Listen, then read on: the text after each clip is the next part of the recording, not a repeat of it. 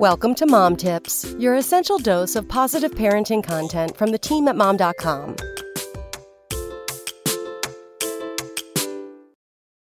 Is your child spoiled? And what to do if you answered yes? Parents often try to give their kids what they didn't have themselves. From meeting basic needs to planning activities that build confidence, how do you know when it's time to tap the brakes and set boundaries? Educational psychologist Michelle Borba, EdD, says that even though we hate seeing our kids unhappy and it's easier to give in to their cries and protests, constant coddling and pampering can be harmful in the long run. Additionally, regularly shielding kids from challenges reduces their chances to build the resilience they'll need later. Here are the signs to look out for indicating that our kids are highly spoiled and what we can do about it to get them back on track. Red flag 1 A child who never accepts no. They expect to get their way, and usually do. They like to be the ones making the conditions and telling the parents no. Red flag 2. The gimme more kid. Spoiled kids are desensitized to the effort, expense, and time you put into what you do for them because it's constant. Your children asking please and responding thank you has been replaced with demands give me and I want. Red flag 3.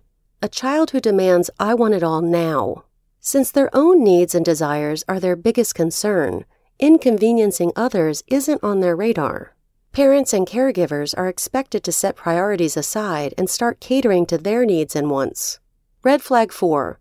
A child who's all about me, myself, and I. This child feels entitled and expects special favors. If another kid in class gets an MVP sticker, they get upset and say, I deserve it more. Red flag 5 a child who just can't get enough. No matter how much they acquire, it only drives them to want more. If any of these red flags describes your child, know that the road to unspoiling may be a rocky one. But the good news is, all of these behaviors are learned, so they can be unlearned. Progress will be slow and most likely met with resistance, but be consistent, and it's definitely possible to undo the damage. First, say no with a reason. When you say no, give a short reason to help the child understand why. You may not even say the word no.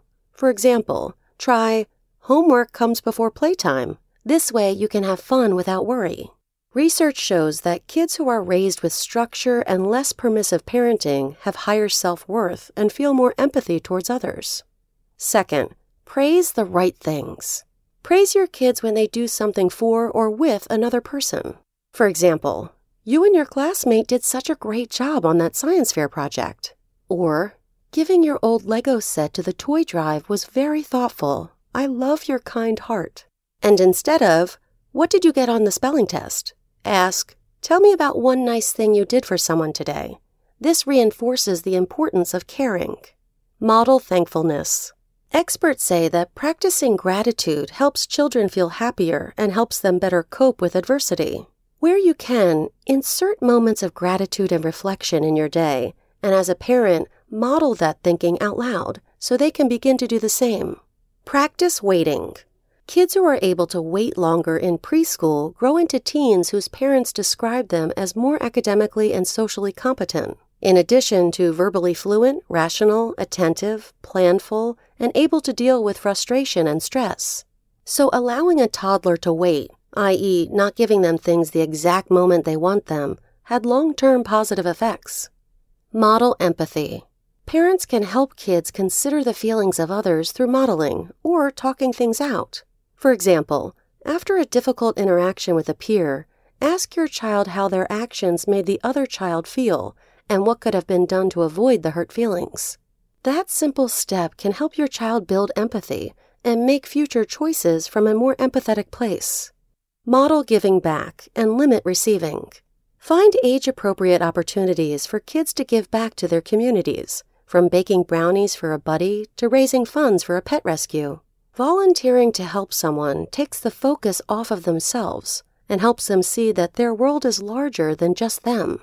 Parents might also set limits on the value of gifts their kids can receive. Do they really need another gigantic dollhouse or an electric scooter? and consider rehearsing a gift receiving script too. No matter the size of a gift, for example, your child might say, Thank you, I really appreciate this. Modeling and practicing this will ensure they use it in later instances, whether you're present or not. Come back tomorrow for more mom tips. Spoken Layer